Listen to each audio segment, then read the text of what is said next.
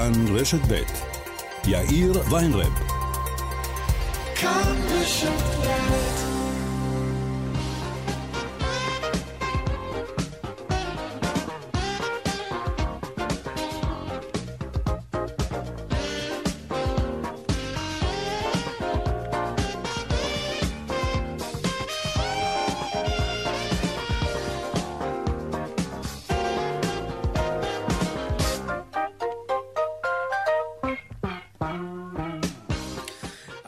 וכמעט שש דקות כאן צבע הכסף ברשת ב', יום רביעי, שלום רב לכם, העורך רונן פולק, המפיקה סמדר טל עובד, טכנאי השידור שלנו היום הוא יוסי תנורי, הדועל של צבע הכסף, כסף כרוכית כאן.org.il, אני יאיר ויינרב, מעכשיו עד חמש, אנחנו מיד מתחילים.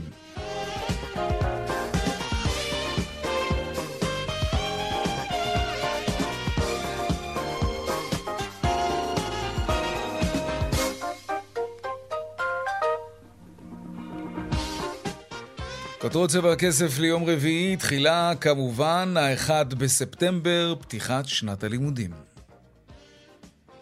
כן, נשמע את הקולות. בוקר טוב, שלום כיתה א'. אני התרגשתי אינסוף, לא ישנתי כל הלילה כי התרגשתי. חלמתי חלום של בית ספר, שהכרתי חברים מחדשים. אם מתעטשים בכיתה, אז למפק לא להחזיק חבר עם היד ולחבק ולנשק. בוא לי גם נחזור לגן, כי זה יותר כיף להיות בלי מסכה בגן. כן, כן, לאכול אותם. אחוז הנוכחות ביום הראשון ללימודים בבתי הספר ובגני הילדים עומד על כ-88 אחוזים. מיד כתבנו לענייני חינוך לרן חוג'אינוב יספר לנו כיצד עבר היום הראשון במוסדות החינוך ברחבי הארץ ברקע הקורונה ומבצע החיסונים כמובן. בשעה זו מקיים פורום מנהלי בתי החולים הציבוריים מאהל מחאה מול מעון ראש הממשלה בירושלים, זאת בגלל המבוי הסתום במשא ומתן איתם. משרדי האוצר והבריאות הפקירו שני מיליון תושבים, כך אומרים מנהלי בתי החולים, שמתכוונים להחריף עוד את העיצומים. מיד נתעדכן גם על כך. קנסות קורונה בחודש אוגוסט נקלט במרכז לגביית קנסות כ-46 אלף קנסות חדשים. כן. 42 אלף מהקנסות בגין אי עטיית מסכה ועוד כ-1,700 על הפרת בידוד.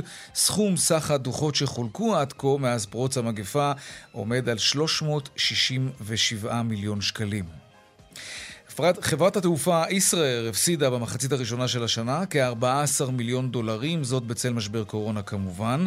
כתבנו שרון עידן מוסר כי הכנסות ישראייר בששת החודשים הראשונים של השנה, ההכנסות הללו היו גדולות מעט מ-42 מיליון דולר, וזו ירידה של יותר מ-32 אחוזים לעומת אותה תקופה אשתקד. נמל חדש נולד, כן, בטקס חגיגי, אבל בהתאם לתקופת קורונה. אה, נחנך נמל המפרץ החדש בחיפה. הנמל החדש שבנייתו נמשכה שש שנים, הושקעו בו יותר מחמישה מיליארד וחצי שקלים, והוא אמור לפתוח את השוק המקומי לתחרות ובעיקר להתייעלות. הנה מנכ"ל חברת נמלי ישראל, יצחק בלומנטל. היום אנחנו עושים היסטוריה. לראשונה מזה שישה עשורים נפתח נמל חדש חדשני, טכנולוגי ומתקדם בישראל. נמל המפרץ בחיפה יביא בשורה של ממש למשק, לצרכנים ולמדינת ישראל כולה. אנו נרגשים לצאת לדרך חדשה בעולם הנמלים בישראל, באופן שיביא לתחרות, התייעלות ושיפור השירות. ועוד בצבע הכסף בהמשך, ההיערכות לחג ברשתות השיווק ובבתי המלון. לעומת זאת, בענף התיירות הנכנסת ממשיכים ללקק את הפצעים. חברת רפאל זכתה בחוזה בהיקף של 80 מיליון דולר לאספקת חליפת מערכות לחימה ימיות למדינה בדרום אסיה. 80 מיליון דולר, החוזה הזה יבוצע במהלך שלוש שנים. והדיווח משוקי הכספים לקראת סוף השעה, אלה הכותרות כאן צבע הכסף. אנחנו מיד ממשיכים.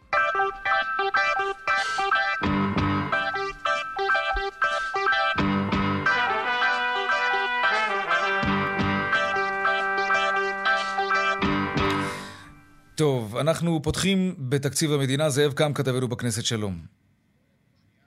זאב קם? כן. מחר יובא, מחר יום חמישי, יובא אה, תקציב המדינה לאישור במליאת הכנסת בקריאה ראשונה. אנחנו יודעים, תקציב המדינה לא היה כאן שלוש וחצי שנים. אתמול סוף סוף הוא הונח על שולחן הכנסת. זאת בשורה אדירה מבחינת היציבות הכלכלית. אה, חיכינו לזה הרבה מאוד זמן.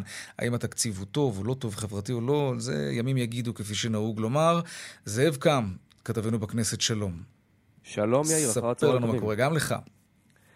תראה, צריך להגיד שאנחנו... אה, זה מצב שאני חייב להגיד, הוא די אה, מסורת אה, עתיקת יומין בכנסת. העובדה שיום לפני ההצבעה והדיון על תקציב המדינה ועל חוק ההסדרים, עדיין עסוקים ככה בלב ליבו של המשא ומתן מול כל מיני ח"כים בכל מיני נושאים, כי אתה יודע, אם זה לא ייסגר ברגע האחרון, משהו פה לא בסדר. כאילו מה, שיהיו סיכומים ויהיו הסכמות שבוע לפני ההצבעה, זה, זה לא, לא מתאים. ממש, זה לא מתאים. לא, לא מתאים. כן, זה לא כן, מכובד. לא. ולכן, כ- כ- כאנשים שמקפידים על מסורת, אז אכן הח"כים אה, בעניין הזה הולכים לפי, לפי התוואי שהם מכירים היטב. אבל עכשיו באופן טיפה יותר רציני צריך להגיד, התחלנו את השבוע הזה עם שלוש אה, מחלוקות, הרפורמה בחקלאות, הרפורמה של נושא העלאת גיל פרישה לנשים והסיפור של הרגולציה. החקלאות כמעט מאחורינו, זה רק עניין של ניסוחים אחרונים פחות או יותר. הסכמות אה, משמעותיות כבר הושגו בלילה. גיל פרישה לנשים, יש התקדמות. האוצר מבין את העיקרון של לעזור לנשים אה, מבוגרות אה, במקצועות שוחקים עם משכורת נמוכה, שמה לעשות, מבחינתם שלוש שנים של דחייה בקצבת הזקנה זה נצח וזה משמעותי וזה עניין של אה, ברמת, אה, אה, אתה יודע, אה, יומיומית אה, וקיום יומיומי. נכון. ולכן גם את זה רוצים לפתור. עוד לא מצאו עדיין את הניסוח המדויק איך פותרים, אבל כן אני מבין שיש את הרצון והנכונות להגיע. הוגש מסמך הבוקר של אה, מיכל רוזין, מירב בן ארי, ח"כיות אה, שטיפלו בנושא הזה למשרד האוצר, כסוג של הצעה אחרונה. ממתינים עכשיו לאותה החלטה של האוצר, האם לתקצב את מה שהם אה, ביקשו בעניין הזה. הנושא שכרגע הכי רחוק מפתרון, וגם לפני, רק לפני שעתיים פשוט פוצצה ישיבה בנוגע לנושא הזה, זה הסיפור של רפורמת הרגולציה. אותו נושא שלמעשה לוקח ממשרדי הממשלה את הסמכות הבלעדית לתקן תקנות שקשורות אה, במדיניות אה, פנים-משרדית, ובעצם להקים איזשהו גוף רגולציה כללי שמרכז את כל הנושא הזה עבור כל שאר, או עבור כל, כל משרדי הממשלה, אה, נושא שפשוט פוגע בעצמאות של משרדי הממשלה. הוא בעצם לוקח מהם סמכות, למרות שהאחריות, במקרה של מחדל או בעיה, תישאר על הראש שלהם. ועל זה אני חייב להגיד לך, אתה שומע שזה אפילו לא מתחיל להתכנס. מה הכוונה? לדוגמה, ישבו לפני כמה שעות מנכ"ל משרד ראש הממשלה ביחד עם אה, סגן אה, השר אביר קארה, עם אה, חברי הכנסת איתן גינזבורג ומוסי רז, ואחרי שעה יצאו מהחדר בהבנה שהם אפילו לא קרובים להתחיל להגיע לאיזושהי הסכמה. ונכון לעכשיו יש ח"כים, כמו מוסי רז ואחרים, שאומרים, על זה מחר נצביע נגד חוק ההסדרים. או-אה. כן, עד רמה כזו. אני עוד לא רואה פתרון באופק, ואתה יודע מה?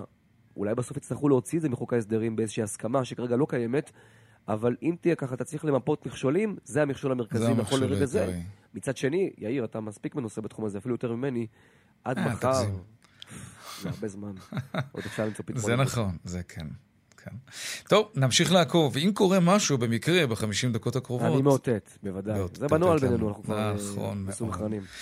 כל הכבוד. זאב קם, כתבנו בכנסת, תודה רבה על העדכון הזה משם. טוב, עכשיו, דקלה אהרון שפרן, כתבתנו לענייני בריאות, שלום. שלום, יאיר. בשעה זו מקימים מנהלי בתי החולים הציבוריים מאהל מחאה מול מעון ראש הממשלה בבלפור. כן, השביתה הזאת לא נגמרת ואף מחריפה, כך נראה, לא? תשמע, אני חייבת להגיד שזה מדהים וזה גם די מפתיע שכבר אה, שמונה ימים נמשכת אה, השביתה הזאת בשבעת בתי החולים הציבוריים, כי השביתה הזאת משפיעה על חייהם של הרבה מאוד ישראלים. היום מנהלי בתי החולים מכריזים שהם באמת מקימים את מעל המחאה הזה ליד בית ראש הממשלה בירושלים, בבלפור, והם אומרים שהם מתכוונים לשהות בו ללא הגבלת זמן עד שהמשבר הזה יגיע לידי פתרון. נזכיר שבשבעת בתי החולים האלה, שערי צדק, הדסה, לניאדו, מעייני הישועה ושלושת בתי החולים בנצרת, כן. אומרים שהמדינה, הממשלה בעצם לא מכבדת את ההסכם שנחתם איתם בחודש ינואר, לא העבירו להם את הסכום שעליו סוכם הם אומרים שהם לא יכולים לשלם לספקים, לתרופות, בנק הדם. אמר אה, פרופסור אה, אה, עופר מרין, מנהל בית החולים שערי צדק, כבר לא מוכן להעביר מנות דם אם הוא לא מקבל את כספו במזומן. וצריך להגיד שאתמול בצעד יוצא דופן, גם יושב ראש הכנסת מיקי לוי מתבטא בעניין במליאה. הוא אומר שבתור מי שהיה שותף במתווה של אה, ההסכם שנחתם בחודש אה, ינואר, כשהוא היה בוועדת הכספים, הוא קורא למשרדי האוצר והבריאות לקדם פתרון לאלתר באופן מיידי, mm-hmm. מכיוון שבתי החולים האלה באמת קוראים תחת הנטל ובאופן אמיתי פשוט לא מסוגלים כרגע לטפל בחולים מכיוון שאין להם תקציב. אז בואי נציץ באמת פנימה. דקלה, את מוזמנת כמובן להישאר איתנו. שלום לנדב חן, מנכ"ל בית החולים לניאדו. שלום, שלום. תאר לנו את המציאות אצלכם בבית החולים. המציאות מאוד, אה, מאוד פשוטה, בדיוק כמו שנאמר. אנחנו, חסר לנו לכל שבעת מנהלי, מנהלי בתי החולים כרגע 300 מיליון שקל על פי הסכם שהממשלה חתמה. אין לנו ויכוח, לא עם משרד הבריאות, לא עם משרד האוצר. רגע, עוד לפני זה, סליחה שאני קוטע אותך. אה, את המציאות, הכוונה, מגיע היום מישהו שזקוק לטיפול בבית החולים לניאדו. הוא, הוא נכנס פנימה למיון. מה החוויה כן. שלו?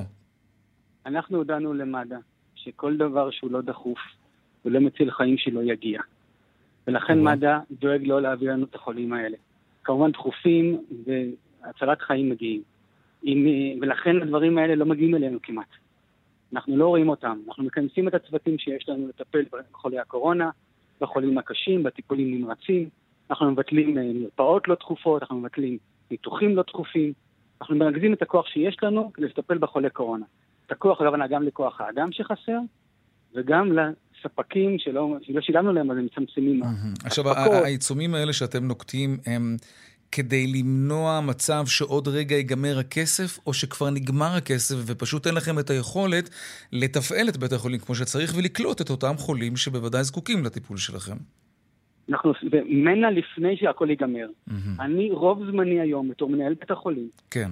עושה שיחות עם ספקים, מתחנן שלא יעצרו אותי, מבקש שלא יתבעו אותי, מבקש שיספקו לי ואני אנסה לתת להם צ'קים דחויים לעוד 300 יום, כי אחרת הם לא מספקים. אני היום חייב לרוב הספקים שלי בשוטף 210 ממוצע, שחלקם 300 או 270.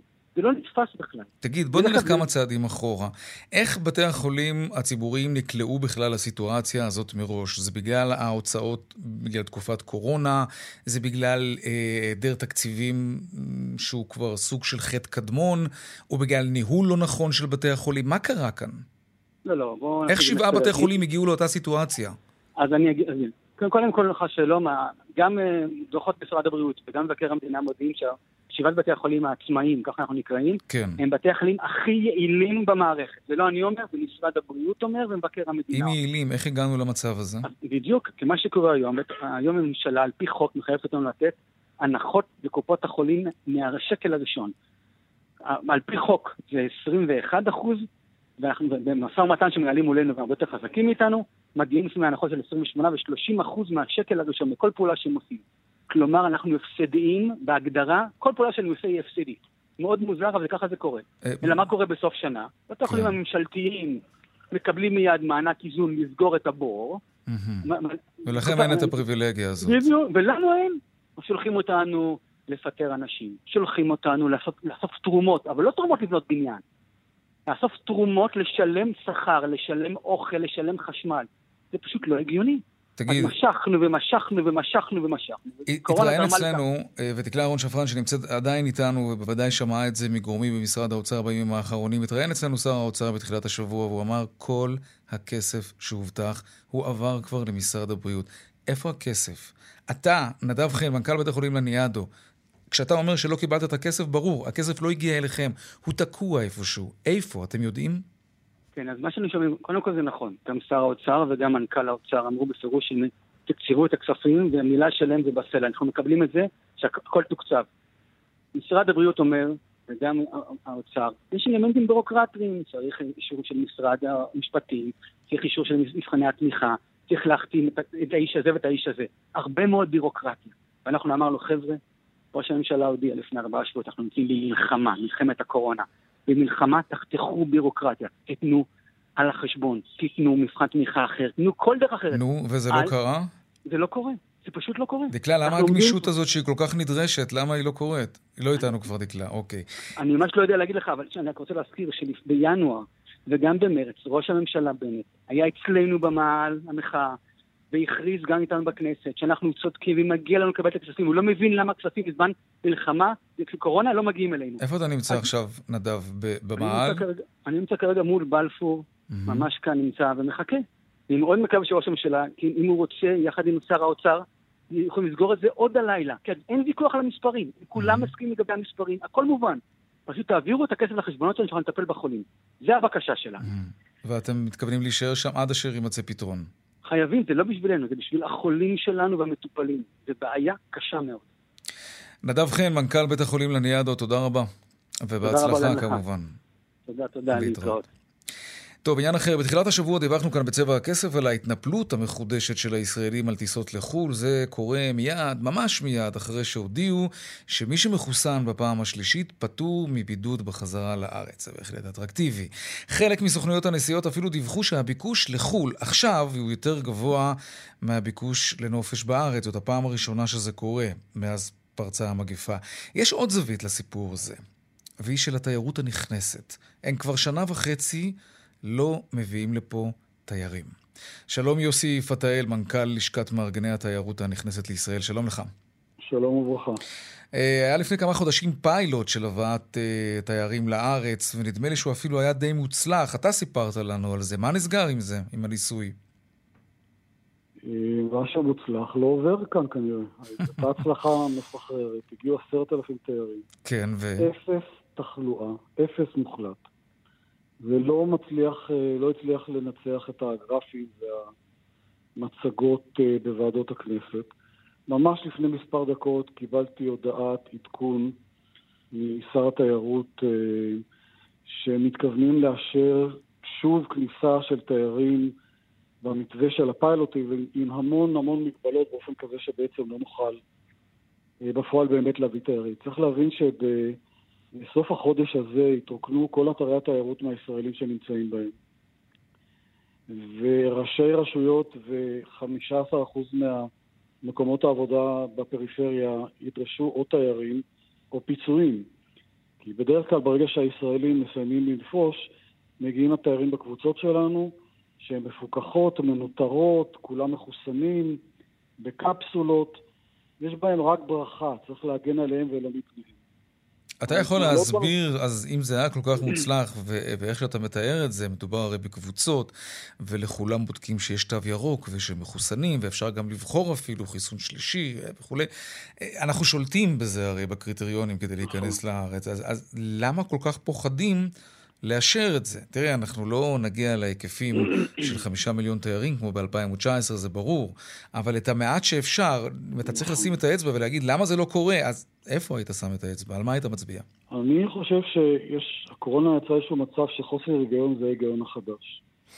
בזמן הזה שנכנסו עשרת אלפים רופאים, צריך לזכור שכל חודש נכנסים עוד חמישים אלף תיירים במעמד של זרים שמגיעים לביקורי משפחות, אנשי עסקים, משלחות וכולי, בלי כל אה, אה, המתווה הנדרש מהתארים שאנחנו מביאים. זאת אומרת, כל חודש נכנסים 50 אלף, לא מפוקחים בשום צורה, ועם זה אין בעיה. אני לא מדבר על 130 אלף פלסטינים שנכנסים כל יום לעבוד בישראל. ההתעקשות הזאת לא לאפשר לתיירים אה, להגיע, היא, היא לא קשורה בהיגיון ישר, ולא בכל מה שקשור לאיוש סיכונים, כי הוכחנו שאין סיכון. ההודעה מהיום בצהריים יוצרת פתח של תקווה, אבל הוא מאוד מאוד צר, ונראה לנו שהוא אה, נועד יותר, קצת, אה, אני מצטער על השפה, לסתום את הפיות שלנו, mm-hmm. מאשר באמת לאפשר חידוש של הפעילות הכלכלית הזאת, שהיא סופר חשובה. ועוד דבר חשוב, אנחנו ממרץ 20 אסור לנו לבוא למשרדים לעבוד. בפועל הולאמו העסקים שלנו. ואין חולק על זה שהיה צריך להעביר פיצויים למארגני התיירות הנכנסת. כולם כולל כולם מסכימים, גם על הסכומים. הכסף לא מצליח להגיע. מצליחים להעביר כסף מקטר לעזה, אבל מירושלים לתל אביב, למארגנים, דברים מוסכמים לא מצליחים. כן. ההתנהלות בכל מה שקשור לתיירות הנכנסת היא פשוט בלתי סבירה לחלוטין. זה נשמע, זה נשמע קשה מאוד. אני רוצה לשאול אותך אבל שאלה אחרת, שנגזרת ממה שאנחנו מדברים עליו. אה, נדמה לי אתמול או שלשום באיחוד האירופי הוציאו את ישראל מרשימת המדינות הירוקות, למרות שיש בלימה מסוימת בתחלואה כאן, הקורונה בגדול עוד משתוללת פה. יש תיירים שבכלל רוצים לבוא לפה כשזה המצב? חד משמעית כן. אה, אנשים, הם סומכים עלינו שאנחנו ננהל את התנועה שלהם בצורה בטוחה. מדינות אגב, אנחנו מאוד מתרגשים מהמאמץ של ישראל והנכנסות ויוצרות ממע"מ. היום שווייץ ואנגליה, סגרת ארצות הברית, הדברים האלה מאוד מאוד דינמיים. צריך לזכור שגם אנחנו בדרך כלל נכנסים ראשונים לגלים האלה ויוצאים מהם גם ראשונים. הדינמיות הזאת היא הפכה להיות מצב קבוע. וזה אה, פחות משפיע. אם ייתנו לנו לעבוד בצורה רציפה, נוכל להביא פרנסה לעשרות אלפים שתלויים בקבוצות המאורגנות. אה, אי אפשר להגיד לחיות עם הקורונה וכל פעם להסביר מה לא צריך לעשות ו- ולמה לא לעשות. לחיות עם הקורונה אומר שהממשלה צריכה להגיד איך כן. לרדת מכל הסלוגן של איך ולמה לא. כן. יוסי פתאל, מנכ"ל לשכת מארגני תיירות נכנסת לישראל, תודה רבה. תודה רבה לכם. ובהצלחה כמובן. תודה. טוב, אה, ממשיכים עם ענייני תיירות. נעשה עכשיו זום אין על תיירות במקום שפחות מדברים עליו כיעד תיירותי. נתניה. שלום דני רונן, מנכ"ל אה, מלון הספא העירוני דיוויד טאוור, מגדל דוד, ויושב ראש התאחדות המלונות בעיר. שלום. שלום וברכה. איך עבר עליכם הקיץ הזה? דני. הקיץ הזה בסך הכל היה לא רע. כן? אה, לא, לא דומה בכלום לקיץ 2020, ששם באמת היינו עוד בשיא המגפה, באמת היה הרבה יותר טוב. Mm-hmm. כמה עדיין לא התוצאות של 2019, אבל בהחלט קיץ עבר עלינו טוב. Mm-hmm. מה היה שיעור התפוסה בבתי המלון בעיר? אה, השיעור הממוצע היה כ-60 אחוז, חלק מאוד טיפה פחות, אבל המלונות הגדולים, האיכותיים, אה, הגיעו לכ-60 אחוז. כמה בתי מלון יש בנתניה? בנתניה יש משהו כמו 1,500 חדר מפוזרים על כ-25 מלונות, בגדלים שונים, הרבה מאוד זה מלונות פרטיים, mm-hmm. אה, בבעלות פרטית, מלונות, מלונאים מאוד ותיקים שקיימים בעיר הזאת כבר הרבה מאוד שנים. אה, שכל השנים חיו מתיירות נכנסת, ועכשיו פתאום אה, אין, אין תיירות נכנסת. כן, בדיוק דיברנו על זה ו- עכשיו. וצריך אה, לעבוד רק עם תיירות פנים. אגב, התיירות הנכנסת, מי בדרך כלל מגיע לנתניה? לנתניה מגיעים אה, מצד אחד אה, תיירים בודדים, הרבה שוק רוסי ושוק צרפתי, אה, mm-hmm. שמגיעים אה, לשהיות ארוכות בעיר, או mm-hmm. נטו להגיע לפני אה, תקופת הקורונה. וזה למה? כי יש להם קרובי משפחה ש... תיירים.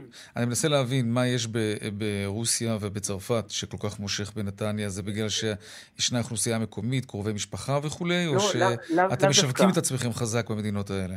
נכון, לאו דווקא. אה, נתניה נתפסה תמיד אצל הרוסים כסוג של sea and destination, ומאוד אהבו אותה. Mm-hmm. הצרפתים, אה, כן, כי יש הרבה צור... קהל צרפתי בנתניה, אבל היו באים גם לראות קרובים, גם להיות אה, קרובים למשפחה. כן. יש, יש תיירות צרפתית יהודית לנתניה בשנים הטובות, השנה לא היה כלום כמובן. Mm-hmm. יתר התיירים זה קבוצות תיירים של לילה ראשון בארץ, לילה אחרון, צליינים שמטיילים בארץ, ועושים את הלילה הראשון והלילה האחרון בנתניה, כסוג של חדר שינה זול יותר מתל אביב, כי הרי מלון בנתניה מן הסתם הם הרבה יותר זולים נכון. שהם במרכז הארץ. תגיד, לא הצלחתם לשווק את עצמכם לתיירות הפנים? תראה, זה קשה להתמודד אה, מול אילת וים המלח כמובן, גם תל אביב לא ממש הצליחה לעשות את זה. נכון. אבל uh, האמת, אתה אומר 60% תפוסה, אז אולי כן הצלחתם בעצם לשווק. תראה, לא? אני חושב שבקיץ הזה איכשהו כן הצלחנו, אה, אני חושב שאפילו הצלחנו במידה מסוימת אפילו יותר טוב מתל אביב. אבל uh, התקופה הקשה זה זאת שעומדת בפנינו כעת, שנגמר הקיץ, נגמרים החגים אוטוטו, ולמעשה ללא תיירות נכנסת, החורף הולך להיות מאוד מאוד עגום בעיר הזאת. מאוד קר. תגיד, ובחגים עכשיו, כשאתה מסתכל חודש קדימה, ההזמנות בנתניה? אז תראה, הישראלי עכשיו נוטה להזמין את הכל בשנייה האחרונה, וראש השנה מתחיל להתמלא ברוב בתי המלון האיכותיים בעיר נתניה, כנ"ל גם אצלי בדיוויד טאור. אנחנו כבר די מלאים בראש השנה. סוכות, אין בכלל ביקושים עדיין בכל בתי המלון. מבחינת הישראלי, כשהוא עוד לא יודע מה יקרה מחר עם, עם הנחיות המדינה, או אם תהיה התפרצות מחודשת של הקורונה, אנשים עוד לא מזמינים ולא מתעניינים. אם הייתי מזמין בכלל. עכשיו במלון טוב, בנתניה, שלושה לילות, בסוכות נגיד, בסוכות. כמה הייתי משלם? אפילו במלון כמו שלי, טאור, שהוא מלון מאוד יוקרתי, אתה יכול למצוא היום בחול המועד בסביב האלף שקל לינה בארוחת בוקר. וזה רמת המחירים שאתה תמצא בנתניה בסוכות. Mm-hmm. שזה בהחלט מחיר סביר למלון איכותי. אוקיי. Okay. תגיד, אה, אני מניח שאתה יודע מה קורה בעולם התיירות, ומאז שהודיעו שמי שמחוסן פעם שלישית לא צריך בידוד, זה עשה מעולה לסוכניות הנסיעות שמשווקות נופשים בחו"ל.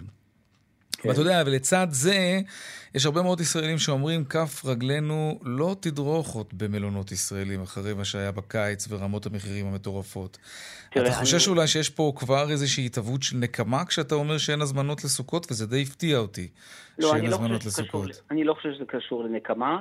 ואכן, אתה יודע, התיירות באמת מאוד הצליחה בקיץ באילת ובים המלח, ואי אפשר להשוות את מחירי אילת למה שקורה במקומות אחרים. בנתניה אתה יכול למצוא היום מחירים הרבה הרבה יותר שפויים ממה שיש באילת. וזה הכל עניין של היצע וביקוש, הביקוש באילת הוא גבוה, אז המחירים גבוהים, הביקוש בנתניה הוא נמוך יותר. למרות זאת, היצע המלונות בנתניה ואיכות המלונות בנתניה היא, היא גבוהה לא פחות מאשר שיש באילת. Mm-hmm. אנשים פשוט לא מכירים מספיק את העיר הזאת כ- כעיר אה, תיירות, וכן, יש ערי תיירות שהן היום חלופה בפירוש למחירים אה, שהם פחות שפויים באילת, אבל הרבה יותר שפויים בנתניה. תגיד, טוב לא עשתה ישרוטל... אני לא חושב שזה נקמה. טוב, טוב עשתה לא. ישרוטל שוויתרה על הדיבידנד? אני חושב שכן, אני חושב שלא היה לזה מקום. צרם לך כששמעת שמתכוונים לחלק דיבידנד אחרי הסיוע הממשלתי שהם קיבלו? תראה, כמלונאי אני יכול אולי להבין אותם, אבל כאזרח, כן, זה צרם לי. אני חושב שבסופו של דבר המענקים, המטרה של המענקים בסופו של דבר הייתה לעזור למלונות שבאמת מתקשים. אתה קיבלת סיוע? אנחנו קיבלנו, אבל זהו, אנחנו קיבלנו סיומים, סיוע יחסית זעום. אנחנו לא מתלוננים, כל סיוע שהגיע מבורך. הגיע סיוע בתקופה שהיינו צריכים אותו, כרגע אין... ואתה יציב היום כלכלית? אתה אה, מרוויח? תראה, מרוויחים לא. הרעיון בסוף השנה, בסופו של דבר, להתאזן. לא, להרוויח לא. כן. לא, לא מרוויחים, כי יש עדיין, אה, צברנו הרבה הפסידים בשנה האחרונה, אבל uh, זה בסדר. תשמע, אנחנו, יש שנים שמרוויחים, יש שנים שמרוויחים פחות, וזה גם בסדר. אבל uh, אין ספק שהחורף הזה עכשיו יהיה קשוח, וזו תקופה ששם אנחנו מקווים לא להפסיד. ואני אנצל את הבמה ולהגיד שאנחנו מאוד היינו רוצים כמלונאים שהמדינה תלך ותיתן את הסיוע בצורה של אה, חל"ת גמיש, כדי לאפשר לנו להעסיק את העובדים גם בתקופות שאין מספיק עבודה. כי בחורף חיים בעיקר מסופי שבוע, ומלון לא יכול לחיות מסופי שבוע. בסוף אתה צריך את ההכנסה באמצע השבוע, ובהיעדר יכולת לתת פרנסה לעובדים, החל"ת הגמיש הוא פתרון מצוין. זה משהו שלא הסכימו לתת ב... ב... נקווה שלא נצטרך להגיע לסיטואציה הזאת שוב, אבל אם וכאשר, אז, אז כן, טוב, הנה אמרת את הדברים. דני רונן, מנכ"ל אה, מלון הספא העירוני, דיוויד טאוור, מגדל דוד, ויושב ראש התאחדות המלונות בנתניה, תודה רבה לך. תודה בהצלחה. לכם, תודה, כל טוב, תודה. דיווחי תנועה עכשיו. דרך החוף לכיוון צפון עמוסה לסירוגין מגעש עד מכמורת, בדרך שש צפון העמוס מנשרים עד בן שמן. ובהמשך, זה לא נגמר בזה, מקסם עד אייל. איילון צפון העמוסה ממחלף חולון וקיבוץ גלויות עד גלילות, ודרומה ממחלף רוקח עד לגוארדיה. עדכוני תנועה נוספים בכאן מוקד התנועה, כוכבי 9550, ובאתר שלנו, אתר התאגיד אתר כאן. הפסקת פרסומות קצרה, ומיד אנחנו חוזרים עם עוד צבע הכסף. 36 דקות אחרי השעה 4, עכשיו להיערכות של רשתות השיווק לחגים. שלום איתן יוחננוף, הבעלים והמנכ"ל של רשת יוחננוף, שלום לך. שלום, שלום. שלום לכל המאזינים. שנה טובה שתהיה כמובן. מרגישים כבר את הלחץ? בהחלט, בהחלט. מה, במה זה בא לידי ביטוי? אה, כן, אנשים אה, מתכוננים לחג. אנשים אה, קונים את כל הפריטים והמוצרים שירכיבו את שולחן החג. Mm-hmm. וכיף לראות את זה, אתה יודע, אנחנו שנה שעברה היינו בסגר. נכון. אז uh, השנה אנחנו נחגוג, אם נפגוש את המשפחות ונשב על השולחן, רואים את זה בסל המוצרים. תגיד, והדוחק הזה והתורים הארוכים, אה, זה ישר מעלה, אתה יודע, חשש מפני התקהלות שעלולה לגרום להדבקה והתפרצות. איך, איך, איך מנהלים את הדבר הזה בתוך מרכול גדול? יש מי שמוודא שאנשים יהיו מסכות וכולי? בהחלט. בהחלט. כן, בהחלט, יש לך סדרנים כאלה? משגיחים בזה, משגיחים על זה הרבה. אה, מעבר לזה, הציבור אה, מאוד אה, ממושמע וכבר מתורגל בנושא. זה נכון, ועדיין. ועושים את המקסימום. מה עוד שאני חושב שהחיסונים עושים את שלהם גם כן. Mm. רוצו להתחסן את החיסון השלישי. יש לך עובדים ש... כל העובדים שלך מחוסנים אגב? כי זה נושא שמדברים עליו עכשיו הרבה, מקומות עבודה שמתמודדים עם עובדים שלא מוכנים להתחסן ולא לא מוכנים להיבדק. אני לא יודע להגיד לך אם זה מאה אחוז, כי כמו שאתה יודע, גם אצלנו הרבה צעירים, והגילאים נפתחו שלב שלב. אני בעצמי התחסנתי את השלישי רק לפני שבוע, שבוע וקצת. כן. אה, נפתח לגילאי 50. אז נכון. אה, כן, אני מקווה שאתה יודע, לאט לאט אה, כמה שיותר. כן, כולנו. טוב, תגיד, מה בעיקר קונים? יש איזה טרנדים חדשים החג הזה? בוא נדבר קצת דברים נורמליים. אה, האמת היא שאתה יודע, כרגיל, די כרגיל, אבל אה, באמת רואים את תכונת החג, שאנשים ממש שמחים לעשות את ה... יש מחסור? התנפלות על איזה משהו מיוחד, וצריך לא, לקחת לא, בחשבון שיהיה מחסור? אנחנו מאורגנים נהדר, לא חסר כלום. כן, כי דיברו על... יש בשרים, יש עופות. יש עופות? בשרים, יש עופות. רגע, והמחירים של העופות? כי היו כמה פרסומים שהעופות צפויים להתייקר מאוד לקראת החג. תשמע, אני אגיד לך מה, אנחנו כבר מדברים על זה, ובאמת חוששים מהאירוע הזה מתחילת הקורונה. כן. אנחנו שומעים על ההתייקרויות בהובלות, אנחנו שומעים על תקלות. אני חושב שלאחר uh, כמעט שנתיים בתוך הסיפור הזה, אנחנו מתמודדים עם זה יפה מאוד, ומצליחים uh, לשמור גם על מחירים וגם על uh, אספקה סדירה. שזה בהחלט אה, לא מובן מאליו, ושמחים על כך, כי באמת כן, זה היה זה משמח, אבל, שלנו לאורך התקופה. אבל תראה את מחירי הפירות, ענבים ב-30 שקל. גם אצלכם אגב זה המחיר? לא, לא, לא, ממש לא, ממש לא. איזה 30 שקל? בשום פנים ואופן. אבל אה, בהחלט אה, אנחנו עוברים אה, עונה לא. אז כמה כן אם לא 30 שקל? אני אומר לך, זה, זה מה שאנחנו רואים. גם רונן וגם אני, כשאנחנו הולכים, זה המחירים שאנחנו רואים, אנחנו עוקבים. על ענבים בסדר גודל של בין ה-16 ל-20 ש"ח. ולא לא מגיעים לאזורים של, לאזורים של 30 ש"ח. אבל okay. אוקיי. uh, בהחלט אפשר uh, להגיד שהייתה לנו עונה, בעיקר של הנשירים, ולאו דווקא ענבים או דברים אחרים, uh, עונה קשה של חוסר ביבול. וכל הדיבורים על יבוא, לא נפתח עדיין היבוא. עדיין לא. לא. עוד דנים לא בזה. לא קרה. כן, יש כאלה שמאיימים. דנים בזה, כן, אבל בסופו של דבר... אבל אתה יודע, אתה בעצמך אומר, זו הייתה שנה מאתגרת מבחינת מחירי הירקות, ויש גם לא מעט אנשים... לא הירקות, הפירות. הפירות, סליחה. יש לא מעט אנשים שנאלצו השנה לוותר על פירות הקיץ בגלל המחירים האלה. אני ממש מצר על זה, ולכן... אתה מכיר את העניין הזה? נתקלת בלקוחות שבאו ואמרו לך, אנחנו לא מסוגלים לקנות היום פירות? ברור, איזו שאלה, אנחנו משרתים, אנחנו, אנחנו שחקני ארטיסקאונט, אנחנו מתעסקים בלמכור בזו, אנחנו פוגשים את כל אוכלוסיית ישראל. ואנחנו בהחלט אה, מודעים ויודעים, אתה יודע, אנחנו mm-hmm. בחג הזה, יש לנו את פרויקט משפחה אחת שמוציא 20 אלף חבילות אה, לנזקקים, אז אנחנו מכירים את הנושא ויודעים על האוכלוסייה החלשה, מכירים אותה מקרוב.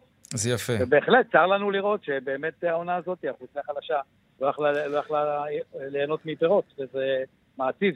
תגיד, לא ומי שמכוון אליכם את החיצים ואומר, החקלאים אומרים את זה והמתווכים אומרים את זה, אה, רשתות השיווק הם אלו שקובעות את המחיר בסופו של דבר. וזה לא מנותק מהמציאות אגב, אנחנו פחות או יותר למדנו לא, את המנגנון אני... ורשתות השיווק גוזרות קופון על הדבר הזה. אני חושב, אני חושב שהשיח זה די מבולבל. אה, אני מציע לצרכנים לבוא ולקנות, להצביע ברגליים ולקנות בזול, יקר, לא לשלם.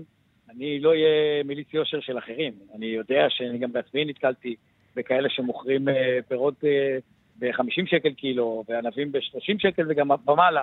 אנחנו לא מוכרים במחירים האלה, אנחנו עוסקים בלמכור בזול. אה, זה עמדתנו, נקודה. ולכן אנחנו mm. גם כן תומכים בלפתוח את היבוא כשיש חוסר. אנחנו לא כן. נגד הייצור המקומי, אנחנו נגד זה שהציבור צריך להצליח לרכוש ולצרוך את מה שהוא רגיל ורוצה. זוהי עמדתנו של אה, רשת שמתעסקת בשיווק, ומטרתה להגיע לכל בית בישראל. אם זה לכל בית, אז זה, זה כולם כולל כולם. אתה יודע, ירון אה, בלחסן, מנכ"ל מועצת הפירות, אמר לנו השבוע שהוא מוכר אגסים בשלושה שקלים, ואז הוא רואה את זה בסופרמרקט בשלושה עשר שקלים לקילו. תשמע, תשמע זה חתיכת פער, זה לא נורמלי הדבר אני הזה. לך, אני אומר כן. לך שבאחריות אני אומר את זה, שהשוק הפירות והירקות הוא שוק מורכב ומתוחכם, ולבוא ולהגיד שהגס עולה שלושה שקלים, אני מציע לו לבוא ולמכור לי מיד. מה זה עולה? הוא אומר שהוא מוכר את האגסים בשלושה שקלים. אני מבטיח שאני לא אמכור ביותר מחמישה שקלים. כן? כן. אתה לא קונה אגסים בשלושה שקלים? מה פתאום? לא? מה פתאום? מה פתאום? זה mm. לא המחיר, ואנחנו יודעים מה המחיר, וכל אחד יכול לדעת ולראות את זה, יש תקליט, אנחנו יודעים מה, כל יום מה מצב השוק. Mm. מנסים, אה, אני אומר עוד פעם, כל אחד מנהל את האינטרסים שלו. ברור. וכל אחד רוצה לייצר איזושהי תפיסת עולם מסוימת. אה, לא ככה דברים במציאות. אנחנו ראינו את כל אלה שדיברו על שיווק ישיר, ואמרו בואו אלינו למכור לכם בזול, אז ראו שם... אני חייב להגיד לך שניסיתי את זה כמה פעמים, וזה באמת יוצא בזול. לא, לא תמיד, לא אבל לפעמים כשאתה קונה ישירות מהחקלאי זה משמעותי, אגב, גם התוצרת היא מדהימה, אבל משמעותית יותר זול. לפעמים אין ברירה, תשמע. אני אומר לך שהמרכיב אה, של פירות הוא הרבה יותר מורכב, יש גדלים, יש סוגים, יש זנים. והשוק הוא מורכב. הצרכן שרוצה לקנות uh, פרי גדול ואיכותי, כן. משלם את המחיר של פרי הגדול, אתה לא תקנה אותו בשלושה שקלים כי, כי ככה הוא עולה. וכשאתה אומר הגז בשלושה שקלים, זה אולי, okay. לא יודע אוקיי. מה, איזשהו אחוז מסוים מכל ה... מכל ה... תגיד, כן, זה ברור. זה לא הפרי שיושב על המדף. אני רוצה לשאול אותך ככה לסיום. אה, טוב, אה, תשמע, אנחנו כבר תקופה די ארוכה, המשק פתוח, אנשים חזרו לאכול במסעדות. מטבע הדברים, זה, זה משפיע גם עליכם, על רשתות השיווק, פחות קונים עכשיו. נדמה לי שגם הלמ"ס הצביע על איזו ירידה של... אה, אה כ-13% בפדיון של רשתות המזון, בין היתר בגלל הסיבה הזאת, אנשים פחות קונים הביתה עכשיו. תשמע, לי הרבה יותר קל היום uh, לדבר איתך ולא צריך להוכיח את זה. אנחנו פרסמנו חברה, חברה ציבורית, uh, פרסמנו דוח uh, רבעונית. ו? אנחנו צמחנו ב same store ב-4% ברבעון האחרון, mm-hmm. וב all store במעל ל-17%. זאת אומרת שהסיגמנט שלנו, של החנויות הדיסקאונט שמוכרות בזול, צומח בהחלט על חשבון החנויות היקרות. שאכן בקורונה, בעקבות אפקט הפחד, אנשים... אה, פחות היו מוטי מחיר וקנו ליד הבית וזה. Mm-hmm. אנחנו רואים את השינוי הזה, אנחנו רואים את החזרה בגדול לחנויות, ל, ל, ל, לרשת כמו שלנו, ליוחננוף, שמוכרת בזול, שיש לה חנויות ענקיות, הציבור יודע להתנהל אה, בקורונה, ועובדתית אנחנו צומחים... Mm-hmm. אוקיי. אוקיי. צומחים מעל השוק. איתן יוחננוף, בעלים ומנכ"ל של רשת יוחננוף, תודה רבה לך על השיחה הזאת. חג שמח, שנה טובה שתהיה. חג שמח לכולם, ושיהיה באמת כל טוב ובשורות טובות. להתראות. טוב. ביי ביי. ביי. אז בשיאו של הגל הרביעי של הקורונה, ולא צריך לספר לכם, נתוני שיא בתחלואה יומית, למרות כל זאת, נפתחה הבוקר שנת הלימודים, 2 מיליון ו-400 אלף תלמידים חזרו לבית הספר, אה, לא כולם, יש לא מעט עדיין שלומדים מרחוק בגלל שהם צריכים להיות בבידוד. שלום לירן חוג'אינוב, כתבנו לענייני חינוך. שלום יאיר. לא רק טוב. בגלל שצריכים להיות בבידוד, יש גם כיתות שפשוט אי אפשר ללמד שם בגלל שיעור מסוים של, או מורים מסוימים שלא רוצים להתחסן ולהיבדק וכולי. זה מורכב. נכון, אבל עדיין אה, רוב תלמידי ישראל אה, הלכו היום לבית ספר, כן. אה, ואם מסכמים את היום הראשון, נתונים חלקיים שמגיעים ממשרד החינוך מדברים על יחסית אחוזים גבוהים. של אה, נוכחות. עדיין זה נתונים חלקיים, אני מוכרח לומר. אה, בדקו אה, כמעט 50% בערך 2,000, 2,000 בתי ספר, ויש 5,000, אז זה עדיין נתונים חלקיים. מדברים על בערך 88%, אז אני מתייחס לזה מאוד מאוד בזהירות. זה נתונים יחסית מאוד סבירים. בדרך כלל בממוצע יש 85 אחוזים, אבל ביום הראשון בדרך כלל אפילו מגיעים קצת יותר, אז אני עדיין לא יודע לעמוד את זה. אה, אבל כן, אה, יש אה, נתונים לגבי כמה תלמידים כן בסוף הגיעו לבית ספר. אם אמרנו כל הבוקר רבע מיליון, 250 אלף לא הגיעו לכיתות, הם למדו או במרחבים פתוחים או שהם נשארו בבית בזום, ויש לנו בערך... אמרנו 150 מתוכם, אז זה קצת ירד ל-110, והסיבה שאני מזכיר לך, אולי זה קצת יסבך, אתה זוכר שבקבינט הקורונה ממש ממש לפני יומיים, כבר שכחנו מזה בלילה, ברגע האחרון הם קיבלו את ההחלטה למי שמבני הנוער בכיתה ח' עד אה, י"ב בערים אדומות, גם מי שקיבל חיסון ראשון יהיה uh, כלול בתוך אחוז המתחסנים בכיתה, ואם הוא פחות מ-70 אחוזים, אז הוא ילך לזום. אז הבוקר מספרים לנו שבחודש האחרון התחסנו כ-100 אלף תלמידים בני 12 עד 18 שקיבלו uh, חיסון ראשון בכל, בכל הרשויות. Mm-hmm. מתוכם זה אומר 4, 40 אה, אלף תלמידים נוספים התווספו לתוך הספירה הזאת של ה-70% אחוז והעלו את הממוצע, מה שאומר שהם יכלו ללמוד בכיתות. כלומר, עוד 40 אה, אלף תלמידים. זו ההתעקשות הגדולה, אגב, של ראש הממשלה בנט, בניגוד אה, למה שאומר, אה, גם אמר אז גם פרופסור אש, מנכ"ל משרד הבריאות, וגם אה, שר הבריאות ניצן הורוביץ, כי זה רק חיסון ראשון, והם בכל זאת נכנסו לכיתות, וזה רק בערים אדומות, אז זה מאוד קטן, וגם היום בערב אה, יש לנו, אה, יש, ראש הממשלה הולך לעשות אה, דיון בטיק טוק עם אה, בני נוער כדי להמשיך ולעודד אותם אה, להתחסן, אה, ועדיין אה, מנסים לעשות זאת כמה שיותר בני נוער אה, יהיו אה, מחוסנים, ניידות החיסון גם אה, הגיעו לבתי הספר, יגיעו לבתי הספר, צריך לפחות 50, 50 תלמידים כדי שזה יקרה, אבל עדיין המבודדים, זה הסיפור המרכזי. אנחנו עוד לא יודעים כמה מבודדים אה, ומאומתים יש לנו אה, נכון להיום, אבל אתמול אה, אנחנו דיברנו על יותר מ-90 אלף, הערכה שזה יגיע אה, ל-100 אלף אה, סך הכל, כאלה שמבודדים. ולאחר בדיקות האנטיגן, עם בערך מיליון אה, וחצי תלמידים עשו את הבדיקות המהירות, אנחנו נראה מספרים מאוד מאוד גדולים של כן. מאומתים, מזהירים אותנו ומכינים איתנו את זה אה, במשרד הבריאות והחינוך, אה, וכן, נראה בתי ספר סגורים, נראה כיתות סגורות. האם לא היה נכון להתעקש בכל זאת על קפסולות? יש כאן עוד המון שאלות פתוחות, אבל בסופו של דבר זה קרה... נראה איך החודש הזה יעבור, והוא לא חודש עם הרבה ימי נכון, לימוד, כן. אנחנו מסכמים כאן היום רק יום אחד מתוך uh, כמה ימים, וכולם אומרים שיש רק מעט ימים ללמוד, אני מזכיר לך, גם יש את החברה, את המגזר כן. הערבי שכל חודש ספטמבר הולך ללמוד עכשיו, והיה לנו. את המגזר הערבי שלמד כמעט חודש, וראינו מה זה קרה שם. נכון. טוב, נקווה שבאוכלוסייה הכללית זה... כן. נכון. לירן חוג'יינוב, כתבנו לענייני חינוך, תודה רבה. תודה. מכוניות הטסלה כובשות קהלים גדולים מאוד ברחבי העולם. עכשיו אילון מאסק מציב לעצמו אתגר חדש, טסלה בוט. רובוט, רובוט של טסלה. שלום גיא עמיעד, מומחה לחדשנות ומנכ"ל אינסוף, שלום. שלום יאיר, שנה טובה. גם לך. על מה מדובר? Uh, בסוף השבוע שעבר, uh, אילון מאסק, האדם שלא מפספס הזדמנות להפתיע את העולם, החליט שלאחרי שטסלה הולכת להקים, על בסיס הטכנולוגיה שיש לה כבר היום, על הרכבים שלה, אה, היא הולכת לייצר אה, רובוטים דמויי אדם, גובה בערך מטר שבעים וחמש, אה, עם חומרים מאוד מיוחדים, עם כל הציוד שקיים היום בטסלה, שיהיה בתוך רובוט. אוקיי, ומה זה ייתן לרובוט הזה? למה הוא יוכל להגיע מבחינת היכולות שלו? כמה דברים. כבר היום אה, אה, טסלה היא אחת מחברות הרובוטיקה הגדולות בעולם, אם לא הגדולה בהם, כי כן. כל הרכבים שלהם הם אוטומטיים. או מאפשרים נסיעה אוטונומית.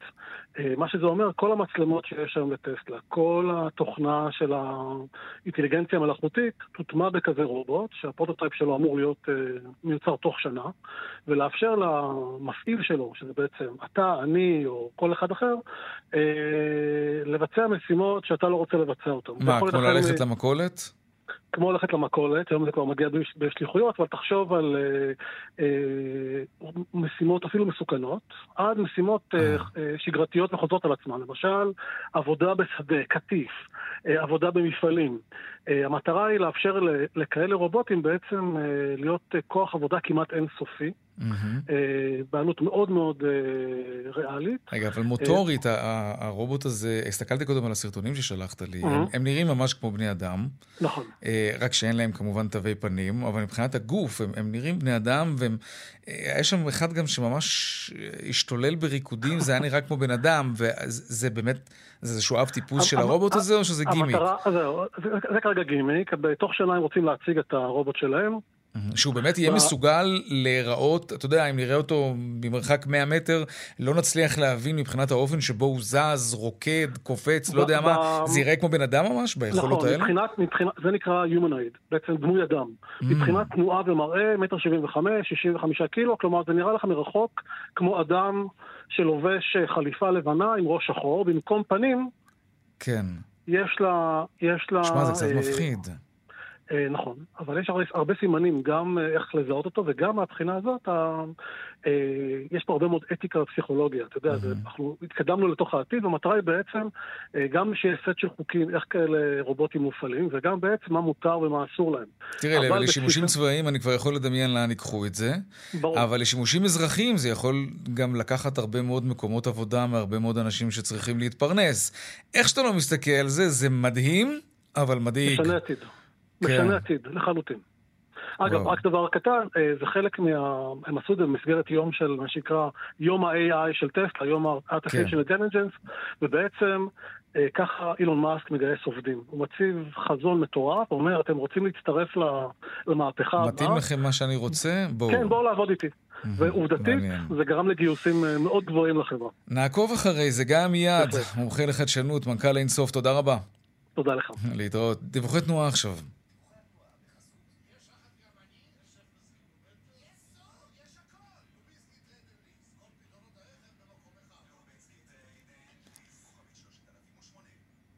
בדרך 71 מערב העמוס מבית השיטה עד עין חרוד, בדרך 65 מזרח העמוסה ממחלף עירון עד ערה, ובגהה הצפון העמוס ממחלף השבעה עד גבעת שמואל. עדכוני תנועה נוספים בכאן מוקד התנועה, כוכבית 9550, ובאתר שלנו, אתר התאגיד, אתר כאן.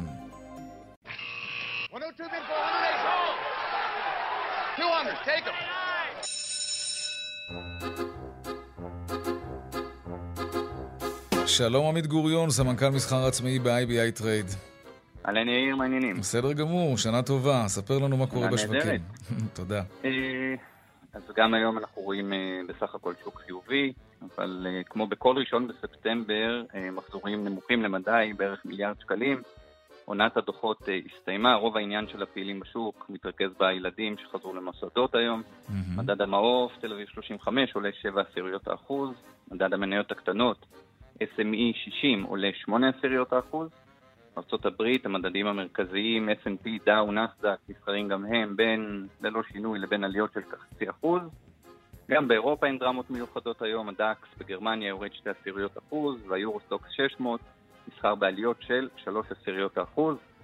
שוק המטח, אה, הדולר מתאושש ממש מעט מהשפל אה, שרשם אתמול, נסחר ברמה של 3 שקלים 21 אגורות. היורו גם הוא מתאושש, אבל עדיין נסחר מעט מתחת לרמה של 3 שקלים ו-80 אגורות. זהו, שתהיה שנה עברית נהדרת ורווחית. תודה רבה. עמית גוריון, סמנכ"ל מסחר אה, IBI טרייד, אה, בבית ההשקעות IBI טרייד. תודה רבה. תודה. להתראות.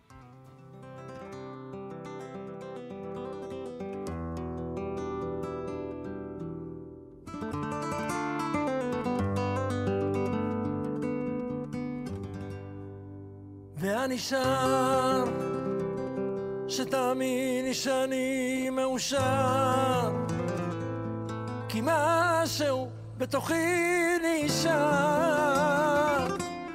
מזכיר לי שעוד לא נגמר